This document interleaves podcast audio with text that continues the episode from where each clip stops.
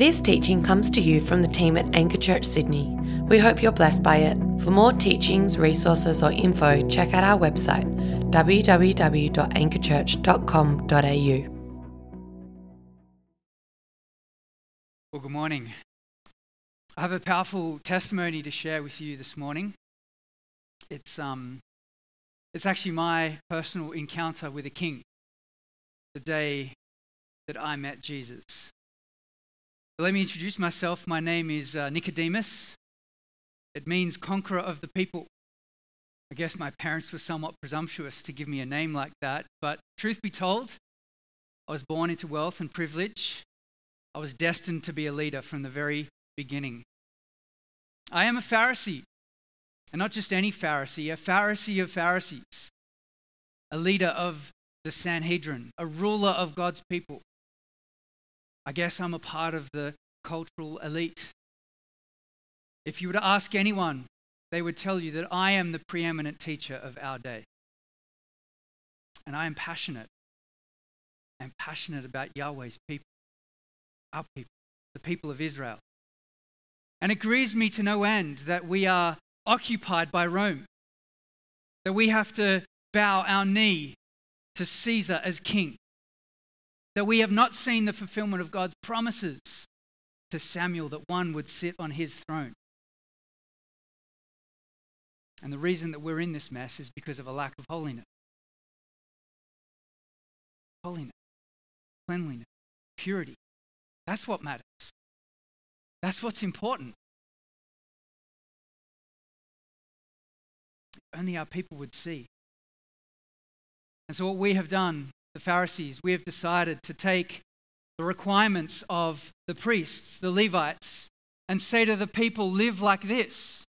Because if we live like this, then we will see the blessings of Yahweh on our people. Then God will establish his rule and he will overthrow Rome, and we will take our rightful place on the stage of history. Purity, cleanliness, holiness. That's what matters. That's what I'm passionate about. Well, not long ago, there was a bit of a stir in Jerusalem. It was Passover festival, and a teacher had arrived, a prophet, a healer, a, a carpenter.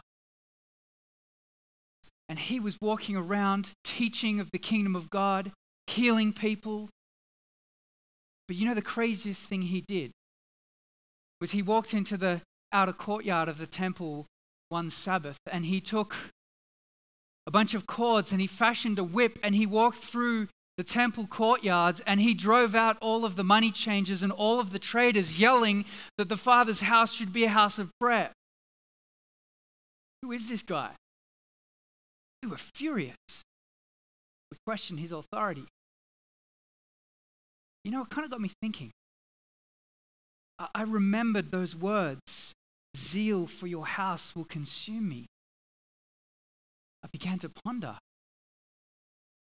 I had so many questions. I, I needed to ask this young rabbi, and so I went to him at night. At night, because obviously there's no crowds and obviously no one's watching. There's no peering eyes. And we could have a heart to heart. We could talk. And so I went to him and I, I found him reclining by a table, retired for the evening. And as I approached him, I called him Rabbi, half seriously, but half sarcastically at the same time. I mean, it had taken me years to achieve the success that I had achieved in my life. Years of apprenticeship, years of study, and here was this uneducated, unapprenticed carpenter. Rabbi, I said to him, you must be from God. For who else could do the miracles you are doing if God were not with you? And his response to me was not what I was expecting. He said to me, Nicodemus, I tell you the truth. Unless you are born again, you cannot enter the kingdom of God. I was so confused. Born again? Born again? How can someone go back into their mother's womb a second time? Oh, perish the thought.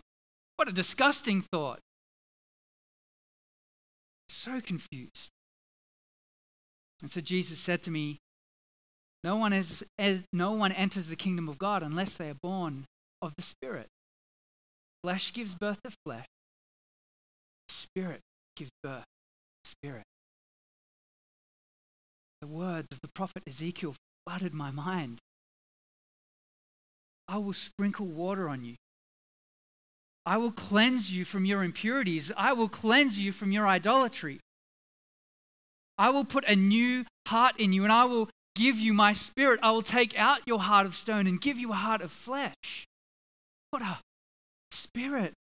Of course. Not that I wanted to let on, playing my cards close to my chest. After all, I am a teacher of the law. But I think Jesus knew that I knew. Because he said to me, Nicodemus, you shouldn't be surprised at my saying you must be born again. Do you hear that sound? It's the wind. Do you know where it's going? Do you know where it's come from? Of course we don't.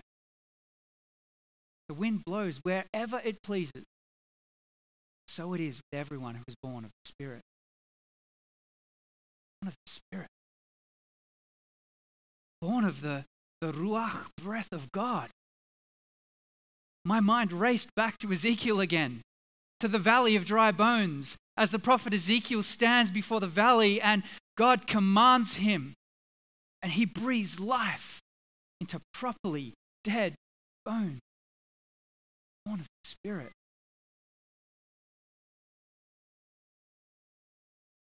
As I was connecting the dots, this, this realization came upon me.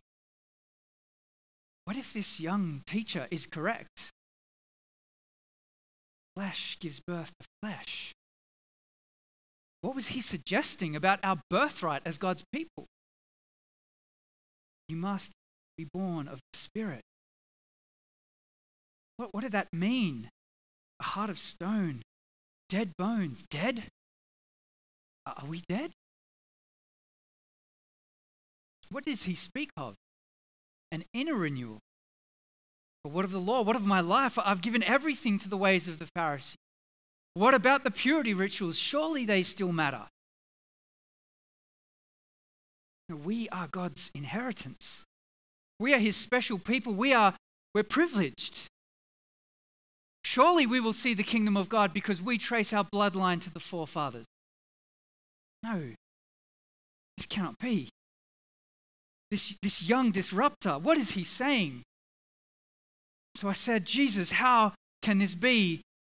My confusion fading all too obviously into doubt. Jesus clearly expected me to know better because he said to me, You are Israel's teacher and you don't understand? I speak to you of earthly things and you don't understand. How will I ever speak to you of heavenly things? No one has ever gone into heaven except the one who came from heaven, the Son of Man. I was shook. I was confused. I needed to ponder these things. And you add to that, no one had ever spoken to me like that before a man of such distinguished position as myself. And if I had not detected a hint of love in his rebuke, I would have been utterly offended. Does this mean? Is this an invitation? Well, not long after that, Jesus and his disciples headed off into the Judean countryside, and every part of me wanted to go with him. But I knew I couldn't. And so I listened and waited for news as it trickled back to Jerusalem. News of Jesus teaching on a mountain, news of Jesus healing a man born with leprosy, news of Jesus opening the eyes of the blind, the teachings of the kingdom of God. Well, a couple of years later, Jesus and his disciples returned back to Jerusalem. This time, it wasn't the Passover, it was the Feast of Tabernacles. Jesus taught again and he taught unlike any rabbi had ever taught before. This unschooled, unapprenticed, uneducated carpenter. Crowds gathered. They listened to him teach. They said, Isn't this the one that the rulers are trying to arrest? And if they've not arrested him, surely they must agree with him. Well, at Sanhedrin that day, we had a long meeting about what was taking place. The Sanhedrin was furious. And so we decided to arrest Jesus. The high priest called in the temple guards and he sent them out to go and arrest this young apprentice and, and bring him to us. A few hours later, the guards came back empty handed. The high priest, furious, said, Why did you not bring him in? They replied, No one has ever taught like this man. One of the Pharisees, in a rage, said, Have any of the rulers of the Pharisees believed in him? No.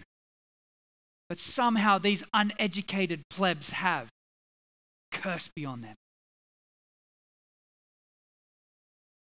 But I saw the irony. I saw the hypocrisy of this moment.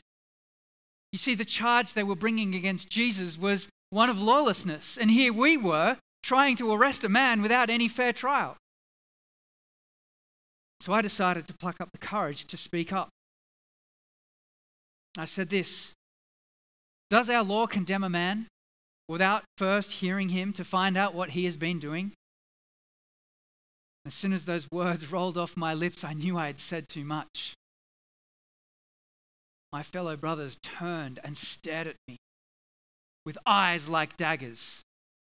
They accused me of being a fellow Galilean, a dig that they knew would both shame me and silence me. And yet, in that moment, I felt this tension of allegiance. Well, it wasn't long after that that the Sanhedrin eventually got their way. Perhaps six months down the track, they managed to convince Pilate to release that murderer, Barabbas, in exchange for the life of Jesus. And I saw him. I saw him stripped naked. I saw him flogged. I saw him carry his cross to the, the skull, the place of the skull. And I saw the Roman soldiers drive nails through his hands and his feet. And I saw him lift up. In that moment, I saw. I remembered the words that Jesus first said to me that night I first met him. Those words that rattled around my head. Just as Moses lifted up the snake in the desert, so the Son of Man must be lifted up, that everyone who believes may have eternal life in him. For God so loved the world that he gave his one and only Son, that whoever should believe in him shall not perish, but have eternal life. Saw. Our eyes were open. Just as Moses lifted the snake up in the desert, that all of God's people who were bitten by snakes would look upon the snake and be saved and rescued from dying. So anyone who looked upon the lifted up Messiah would be saved and rescued from our impurity and cleansed from our unrighteousness. Suddenly, I saw. In his death, he is lifted up. This is not the political kingdom I expected. This is a spiritual renewal. This is Yeshua, Yahamashiach, Jesus, the Messiah. Well, later that evening, I went to Pilate with my good friend Joseph of Arimathea. Joseph was also on the Sanhedrin like myself, and he too, like me, was a secret follower of Jesus. And so we went to Pilate and we asked Pilate for the body of Jesus. Joseph had brought with him the linen cloth. And I had brought with me about 32 kilograms of myrrh and aloes. I know, right? 32 kilos. Enough to bury a king. You know what? For me, that's what it felt like I was doing burying a king, the king, king of Israel. So we wrapped his body according to the custom of our people. We laid him in a freshly cut tomb that Joseph owned, and we rolled a stone in front. My name is Nicodemus, and I was a Pharisee. And I cared, no, I still care about holiness and purity and cleanliness. But I obsessed with the cleansing of cups and pitchers, and I was concerned about not walking on Shabbat, and I was concerned about the company that I kept, all in an attempt to be holy and pure. And I used to think that if I could just course correct the behavior of our people, if I could get them to focus on what they were failing to do, then God would usher in his kingdom. Now, see. Rather than focusing on our behavior, we need to look upon Messiah. I have experienced a quickening of a change of heart. The wind of life has blown through me. And needless to say, my encounter with Jesus has left me a completely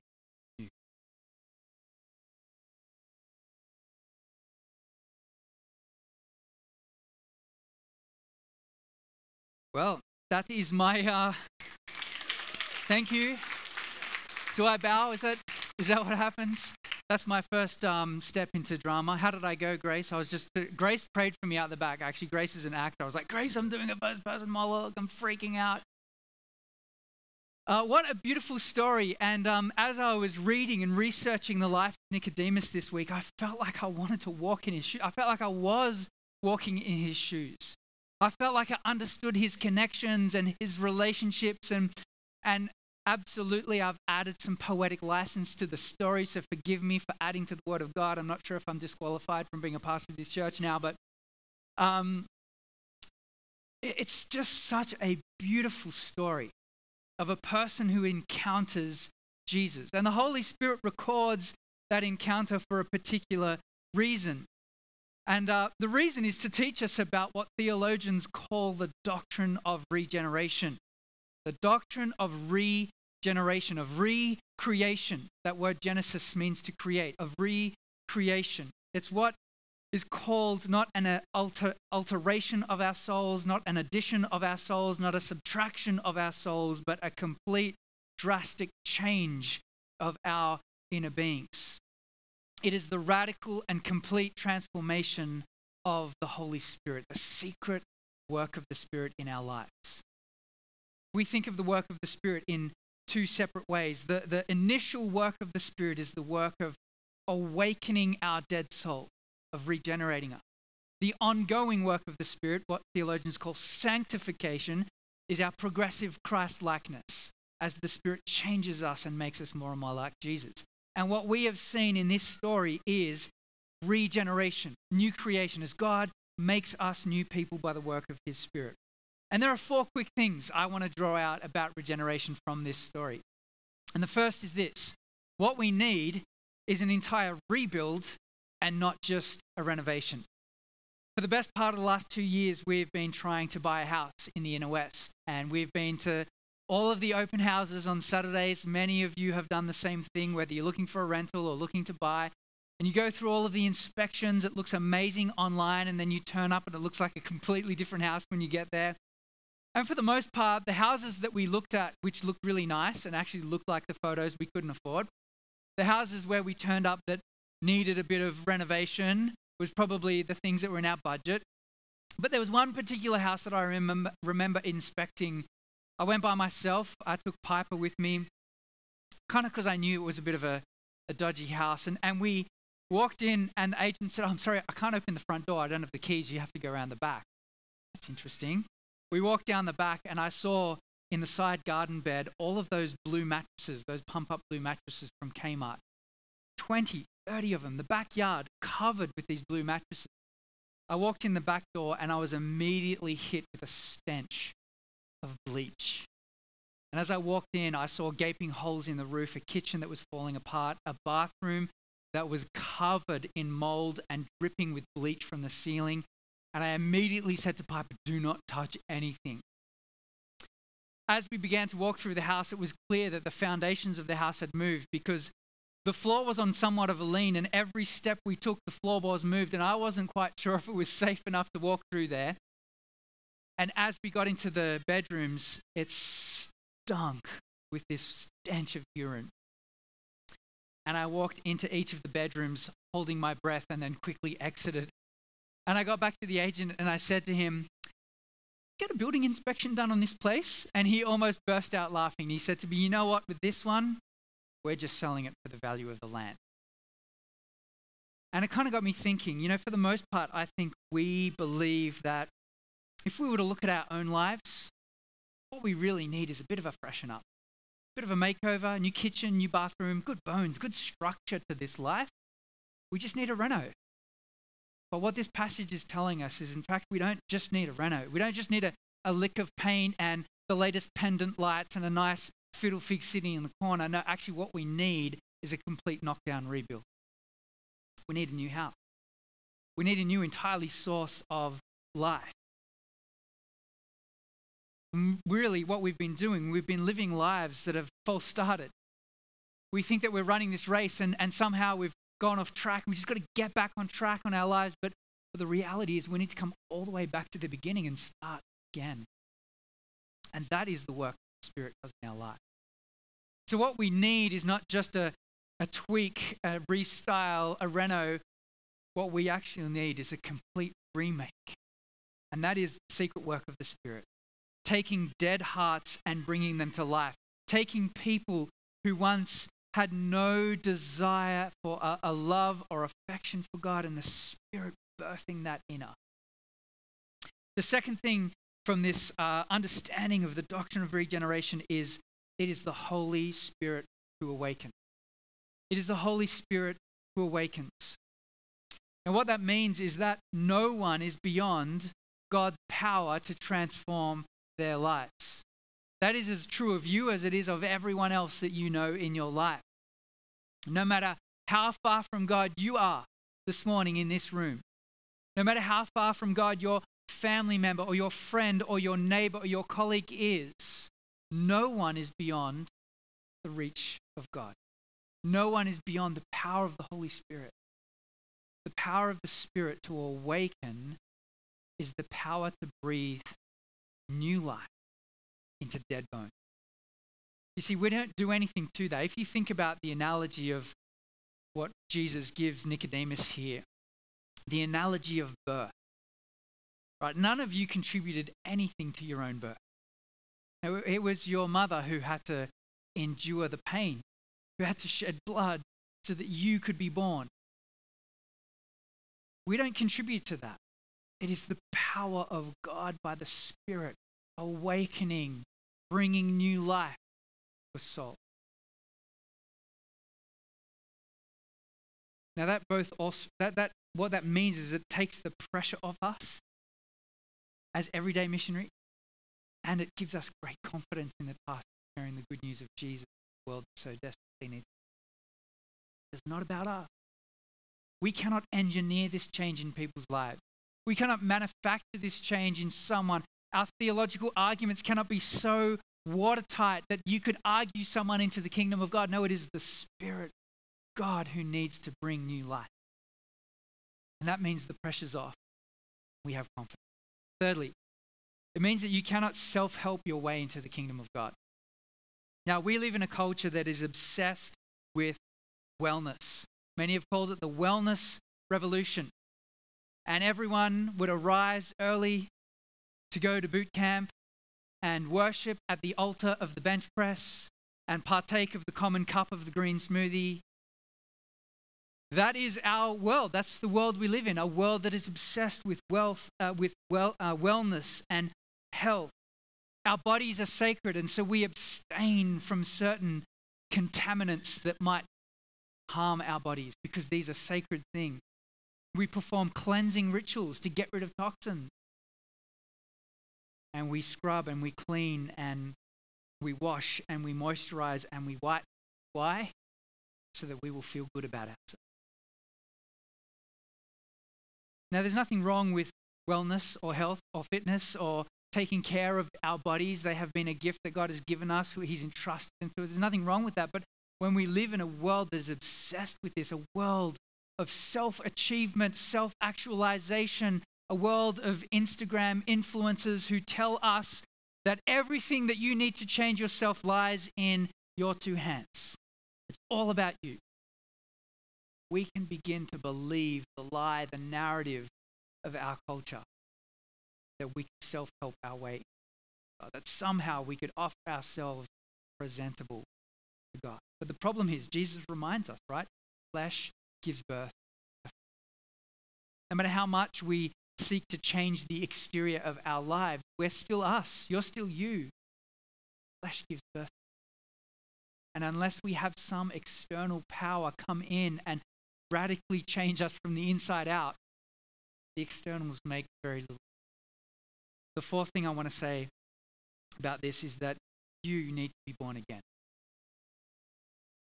Perhaps you're here this morning and you wouldn't identify as a follower of Jesus. And you might even hear that phrase born again and cringe a little bit. In fact, research has told us that that is Aussie's least favorite description of a Christian born again. That's a problem for us, right? Because Jesus kind of says it's central to what it means to be a follower, to be born again. Perhaps the closest equivalent these days, maybe even surpassing it, is the term evangelical because of our friends in the US. Born again Christian. But I want to say to every single person in this room, you personally need to be born again. You need an awakening of the soul. You cannot muster that yourself to present yourself before God. To be in right standing and right relationship with God requires the breath of the Spirit to blow through us, to change that heart of stone into a heart of flesh, to awaken desires for God that just never existed before, and to breathe new life. You need to be born again. I want to say to every person in this room who is not a believer this morning, this is an invitation for you. This is an invitation this morning that Jesus offers to give you a brand new start. Not just some tweaks, not just an alteration, not just a subtraction here, but a completely brand new start, a fresh start with God today. And all that's required is to receive the forgiveness that he offers is to look up upon the exalted Jesus as he hung on the cross and died in your place for your sins. But maybe you have been born again. Maybe this morning you do identify as a follower of Jesus, a Christian. And my question for you is Are we living like we've been born again? Are we living like we are people who have been given new life? Or are we somehow living in the old ways? The work of the Spirit doesn't end the moment we become Christians. The work of the Spirit continues to shape us and change us and make us more and more like Jesus. And so let's come again and look to the risen Jesus and remind ourselves of what he has done and live in light of the reality. People whose lives internally are so radically changed that that would spill out on all of the externals of our life? Are we living as if we are new people, new creations? This beautiful story that we see this morning, this encounter of a confused pastor, a confused teacher, helps us see what God wants to do in all of our lives. And is my prayer this morning, God is doing in your life. So I'm going to pray for us and invite you to stand as the band comes up and leads us in a time of worship. Let's stand together and let me pray over us, church, that we would be people who would indeed encounter Jesus like Nicodemus has. Father God, we thank you that you have loved us so much that you would send your one and only Son. That whoever would believe, whoever would look up, whoever would see the exalted, lifted King would find life, everlasting, never to perish. Confess that we need this, probably more than we're willing to admit. I pray for every person in this room who has yet to encounter your grace and your mercy like that, that you would open eyes to see like Nicodemus. And God, for those of us who have encountered your spirit changing us, God, we pray you would help us to live in light of this new life that you've given us, to be the transformed people that you have made us to be. Strengthen us. We ask this in Jesus' strong name, and all of God's people said, Amen.